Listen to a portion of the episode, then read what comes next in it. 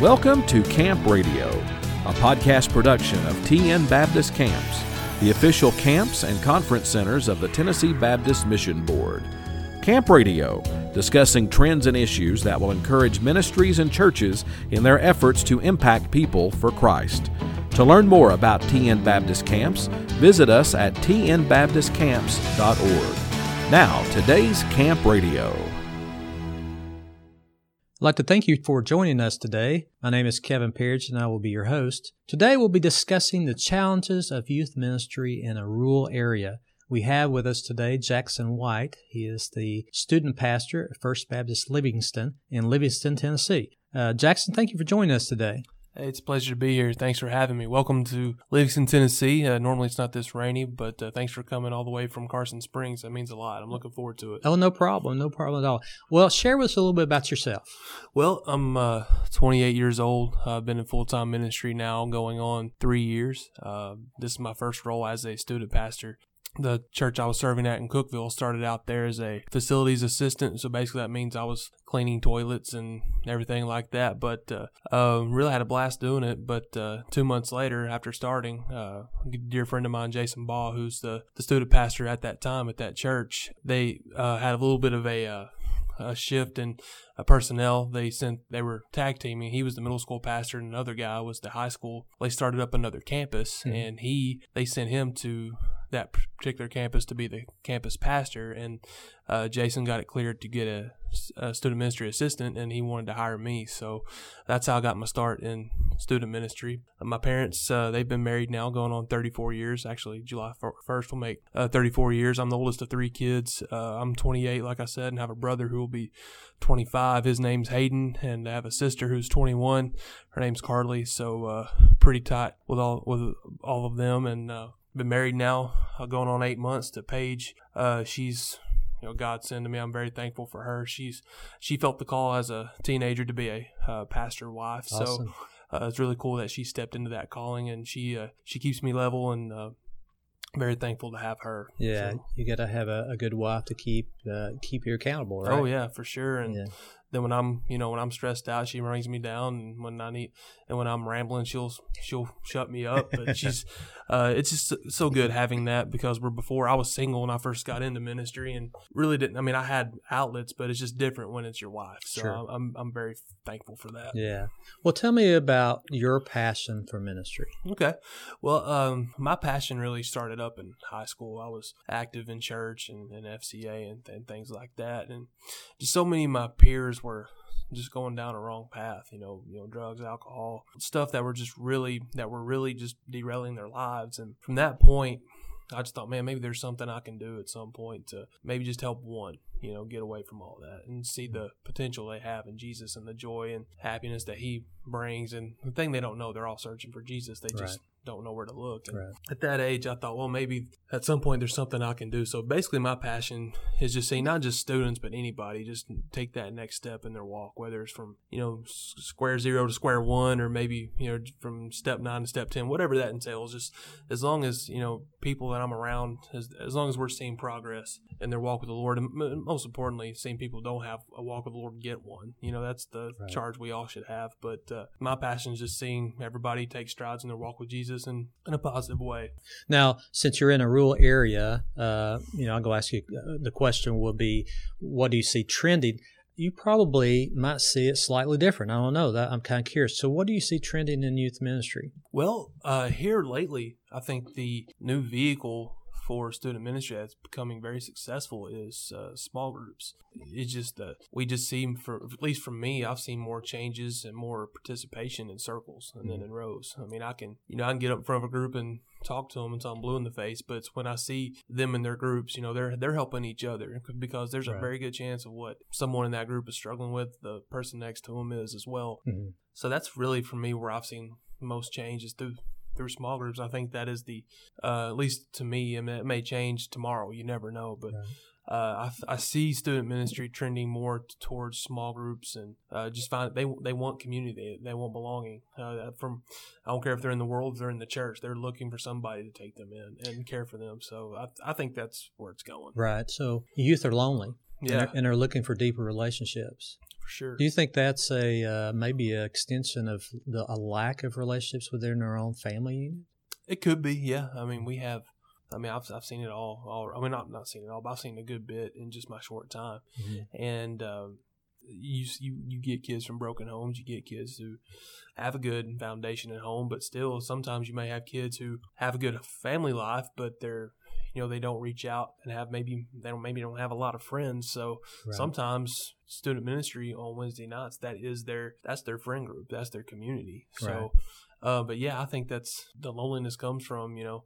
Sometimes a broken home. Sometimes it comes from just no community outside the home, or and sometimes people, you know, isolate themselves because they think they're different or think they can't relate or whatever the case may be. But yeah, I think a lot of it. There's multiple things, but yes, loneliness and broken homes do tend to be the what creates the loneliness is the broken home. Well, in a rural area, I would assume that even though that people are so spread out, the youth only go to one school, mm-hmm. and so they all pretty much know each other, right? Yeah. And so there's some good sides and bad sides of that, right? Yeah. Oh, yeah. There is. I mean, especially being in a rural community, we do just have one high school that runs about 1,000. But yeah, they all know each other, and being a small town, you know, word spreads like wildfire. So if something happens with a certain individual, it doesn't take long for it to get out. So, right. Yeah, being a rural community, you do have to fight that a lot.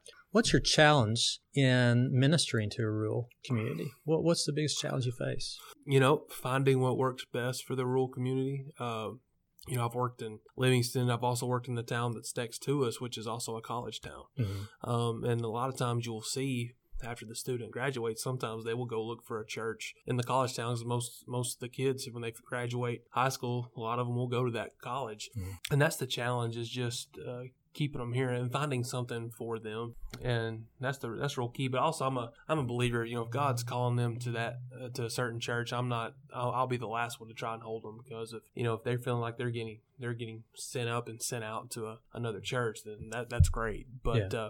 But the last thing you want is, you don't want somebody to leave because they say, well, there's just nothing for me here. Right.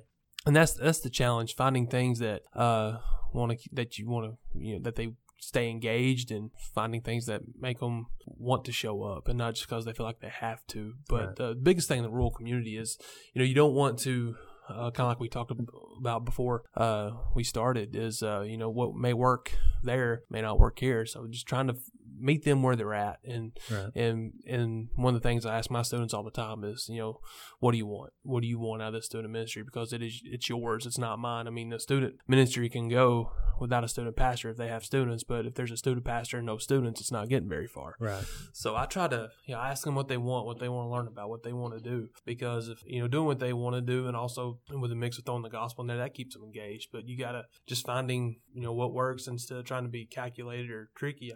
I'm up front, like, hey guys, look, what do you want to do? Right.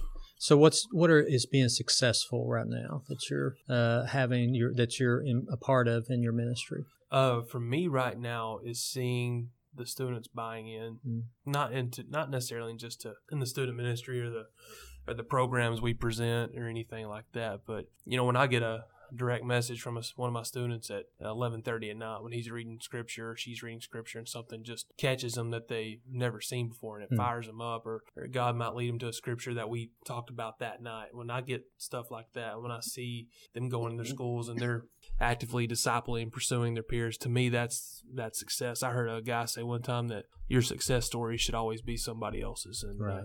And when I see them own their faith and they start taking ownership in their student ministry, and they are doing things to grow up, but not only that, they're taking the measures to get closer to God and pursue the walk on their own, and not just doing it because the student pastor tells them to. To me, that's successful. I mean, I may never have a big student ministry, but I want a fruitful one and a productive one. So right. Now, you're involved in the community, mm-hmm. so you are heavily involved in FCA, right? Yes, sir. Now, share with me how that's made an impact. Well, it's been really cool, because I work for FCA, don't want to say full-time, but about 29, 30 hours a week, and I do this about 15 to 20. So it's really cool that I've had some kids when I've walked in the school, hey, that's my student pastor too, and he works in the school. So, and I've seen a couple kids come in on Wednesday nights because of my presence in the school. And but it's really cool is it washes both hands really well, because I can, I can be with the students here, but I can also be with them there. And being with them there, I think, brings a sense of closeness, because they, they don't like get all tense and clam up when I'm around. So that shows that they're comfortable around me and that. They want me around, at least as far as I know. Yeah. But yeah, being able to be in the schools through FCA has really helped as far as building that relationships with the students I have in the church, but also, it's like FCA's helping FBC and FBC's helping FCA. So it's really working well. And it's just too good of a thing to not be a God thing. Yeah. So. Well, and that's really a key to a rural area, right? Mm-hmm. Especially if you have one school, to be involved somehow in that school. Yeah. Because that's how you're going to reach more people, more youth. Mm-hmm. And they're going to see you, and you build those relationships. Yeah. So, what you've done is really ideal to be involved in the FCA. Yeah. Yeah, it's been really great too, because a lot of times you'd be surprised. The church is on a main road, and I've had kids ask me all the time, "Where's that church at?" So it takes not just trying to get the community in the church, but also taking the church out into the community. And, right. That's where you're going to really see people wanting to be a part of whatever's going on over here, and allowing me to take not only when I go into the high school, yes, I'm FCA, but during those days, but when I see my students at FBC too, and seeing out there. They're also in FCA, but they're also, actively pursuing it. It's really cool to see how one hand washes the other, as well as it's been doing so far. Well, tell me a little bit about what do you feel? I know you have challenges, just like anyone else. What you personally, what do you struggle with in the ministry here?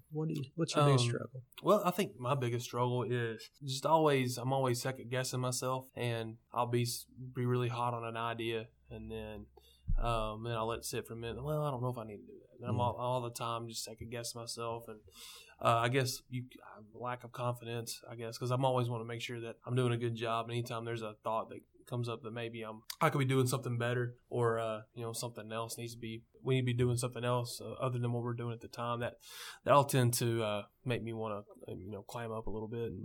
But just one thing I've learned is just you'll know if it works if the students keep coming back, right.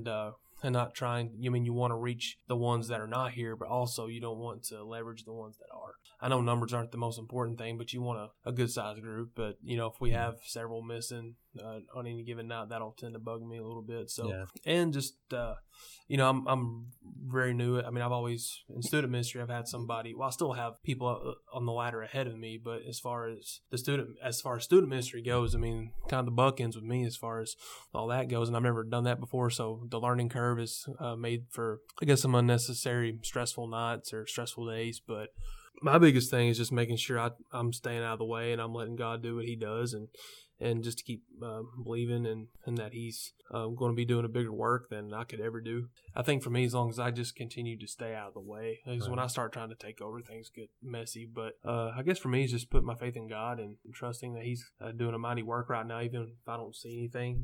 Maybe all of this season's for just planting seeds, and then maybe the next season comes the harvest. I don't know. But just looking at where I'm at instead of looking at where I'm not, and where I want to be, and just taking it one day at a time, like Jesus said. So well, and Satan wants to make us second guess ourselves. Oh yeah, and we can have confidence in the Lord, and if we're right in our relationship with Him, and we're following His leadership. We just need to let Him do the work. And it's hard to do sometimes. Oh yeah, it is, especially when you're really big on an idea, and the students don't really buy it at first. That kind of I'm not saying that hasn't happened here yet, but it's happened in other places that I've served, and you're thinking, well, man, I thought this was the key idea here. And then maybe later on it catches fire. But, yeah, Satan loves to make us feel like we're the most unworthy people, and just trying to remember, I'm really not worthy to do what I do, but I do it because He is. Right. So that should take that argument out the window then and there. Yeah, I guess for me, if I can just remember that I do this because He's worthy, and just continually ask what His will is, and He's going to show me in His time. Sure. And also, I mean, we get antsy from waiting to hear a word from the Lord, and we haven't heard it in the time we thought. And, and that's another thing is letting God answer me on His terms and not mine. Exactly. Well, and I know that in Livingston, the churches they really kind of work together. for the most part, don't they?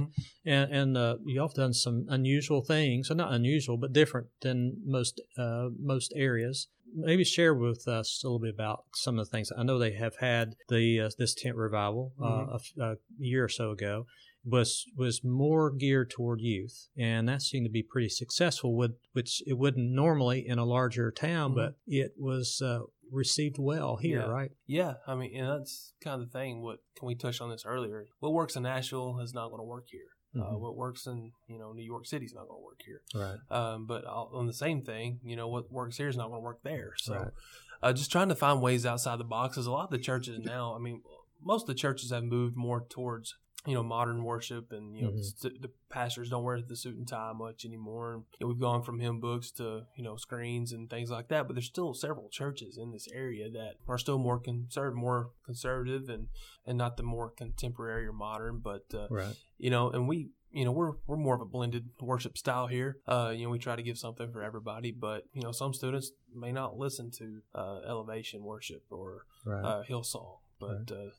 Just trying to find ways that trying to find things that keep them coming to church, and do that now. And also with that, it also takes me throwing my preferences out the window mm-hmm. to go get the kids. So I mean, I've done stuff that I don't necessarily like or haven't liked before, but if the kids want, if that's what's going to keep the kids coming back, and that's going to keep them in an active relationship with Jesus, then I say, hey, let's do it. Even though if it's something that is normally not done anymore, mm-hmm. but there's some really cool, like the tent revival, or right. And last summer they had the town park over here, 2-week revival, and that worked really well. So like I said, a lot of the churches here are still very conservative as far as style of worship, and mm-hmm. but also there's students that like the more modern stuff. So we try to give something for everybody, but at the same time making sure the gospel is the main thing. And like William McLaurin says, you gotta keep the main thing. That's right. When we do that, things tend to work out better. So right. But yeah, it's just trying to find you want to give something for everybody, but that's a lot easier said than done. So yeah. But if we gotta do a big tent revival to reach a kid, I say we do it. Or if we do a event that's on the more modern side, that's what they like, I say we do that too. We just gotta find a vehicle that's going to keep students invested and engaged. So what's the biggest need in youth life right now, do you think? I think just knowing that they have a presence, because we've seen a shift to students. They want to take ownership and stuff. I mean, they're no longer waiting around to wait their turn, so to mm-hmm. speak. It's like, well, I'll start serving when I'm out of high school. They want to get involved now, and mm-hmm. they want off the sidelines. They want in the game. I mean, the students I have now, they're all about service projects. They want to get out there. They want to get out there and get their hands dirty. First things we did when I came on staff here in January, we went to a local grocery store, mm-hmm. Jerry's. It's the gentleman that owns the grocery store and goes to church here. Mm-hmm. And we talked about, hey, how about we do a service? I'll bring some students in. We'll bag groceries. We'll greet customers. We'll stock shelves. We'll do whatever we need to do just to help you all. I mean, it helps you and gets the church more in the community. I mean, there's probably, I would say 1,000, 1,500 in that store every single day. Yeah. And so we went in there and we bagged groceries. We talked to customers and had some opportunities to invite people to church out of that. And they had a blast. I mean, right. I think they had more fun doing that than if we had a movie night down in the student room or whatever. But they're just looking to be involved. They have a voice and they're wanting to use it. So I think that's the biggest need right now, is just showing that they have a place. It's their student ministry. That's right. The thing I'm really trying to press into their minds and their hearts, is that, I'd come up with the best idea ever, but if you're not bought into it, then what's it going to do, Right. But, yeah, they just want in. They want in the game, right. and finding ways to get them in the game it's been huge. So what's the most challenging things that you've found in planning any kind of event with your youth? Schedule. And in my scenario, it's not necessarily bad. There's a camp about 15 miles out of town, maybe not that far, but it's a Cedar Lake camp. Mm-hmm. And half of my high school students work at that camp during the mm-hmm. summer. Wow. And that really threw summer camp in kind of a between a rock and a hard place, but that's a good problem to have. I mean, right. They're saying, hey, we can't go to camp this year because we're already serving. And they're giving up their entire summer. It's not just a week or two. I mean, their entire summer, they're going to serve. And as a student pastor, you can't ask for much more than that. Right. But that, I had to try and schedule like a little getaway camp around. They had 2 weeks where they were off. Mm-hmm. And I had to shoot for the first week of July, which is, you know, Camp Suicide could be in the 4th of July, you know. But yeah. But I think that's, I mean, they're busy. I mean, they're going and going and going. And, yeah, when it comes to events, just, you know, I have to say, hey, does this week work for you guys? Because right. I'm a small enough student ministry where I can do that. Because if you don't, you might just have one or two sign up. So, right. And it's, again, it's not about numbers, but you also, you want more than one or two going to, you know, outright the cost and everything like that. So you have to put those things into consideration. But yeah, schedules is by far the most difficult thing when it comes to planning trips. Yeah. Well, that's great that you have a core group that's serving as counselors at camp. Yeah. I mean, I can't complain about that. Yeah, I mean, I know I understand losing those people there in the summertime, but you got these strong youth that have a hunger for the Lord because mm-hmm. they're learning to serve and they desire to serve. That's awesome. And that's what kind of comes back to, you know, they want in the game and they're in the fact that I'm not having to push them into serve, that they're just doing it. And it's been really cool. And, you know, another side note, we just started doing video announcements the last month or so. Mm-hmm. And one of my students, he's a senior this year. He's like, hey, you know, I've edited videos and stuff all the time. I'd love to do it. So he's editing our videos. They look professionally done. And yeah. He won't take a dime for it. He just loves to do it. Right. So it's just cool seeing how God letting our students use their giftings for the church and not just our church, but the church. So it's been really cool. Well, now, one question. Does it make an impact on your youth if you take them away overnight someplace? Does it make an impact on your church? Oh, yeah. It really does because it gets them away from the norm, mm-hmm. and really all they have is each other. I mean, it's basically Jesus and each other is all you have, and that's really all you need at the bottom. When it comes, well, Jesus is all you need, but you know, it takes them away from their cell phones, their pretty much anything that they leave it all back here, and it does make a difference. It builds relationships. I mean, I've seen relationships that last to this day because of camp years ago. Right. So I still keep in touch with people I went to camp with years ago. And also, I mean, I think going away for a little bit, I think you can grow leaps and bounds in just a week because it's Jesus is all it is. I mean, you don't have your cell phones, Xbox, you know, anything, Snapchat, Instagram, all that. I mean, now we give it some after hours and after everything's done. But one thing I found is that they spend so much time hanging out with each other that they really aren't using their cell phones. Right. So, but yeah, it does a lot. But one thing that I really make known is that it's good that you all are emotional right now. You want to be close to Jesus, but what are you going to do with that emotion? You going to turn it into devotion, or are you just going to leave it here until next year's camp and then pick it up again? Right. So, you know, camps are huge, but I try to tell my students, look, just don't live for Jesus one week out of the year. What about the other 51? Right. You know? Well, Jackson, thank you for sharing with us the importance of building deeper relationships, which open up the doors for reaching the lost in your community. I really appreciate you taking the time and sharing with us today. Thank you also to our listening audience. We would love to hear from you. So if you have any questions for Jackson or what we do at TN Baptist Camps, please send us an email at ccinfo@tnbaptist.org. Until next time, I hope that you look for opportunities to start a conversation about Christ with someone you know. Thanks for listening to Camp Radio, a podcast production of TN Baptist Camps, the official camps and conference centers of the Tennessee Baptist Mission Board. This and other episodes can be downloaded from tnbaptistcamps.org. The ministries of Carson Springs and Linden Valley are supported through the Cooperative Program and gifts received through the Golden Offering for Tennessee Missions. For more information, visit tnbaptistcamps.org.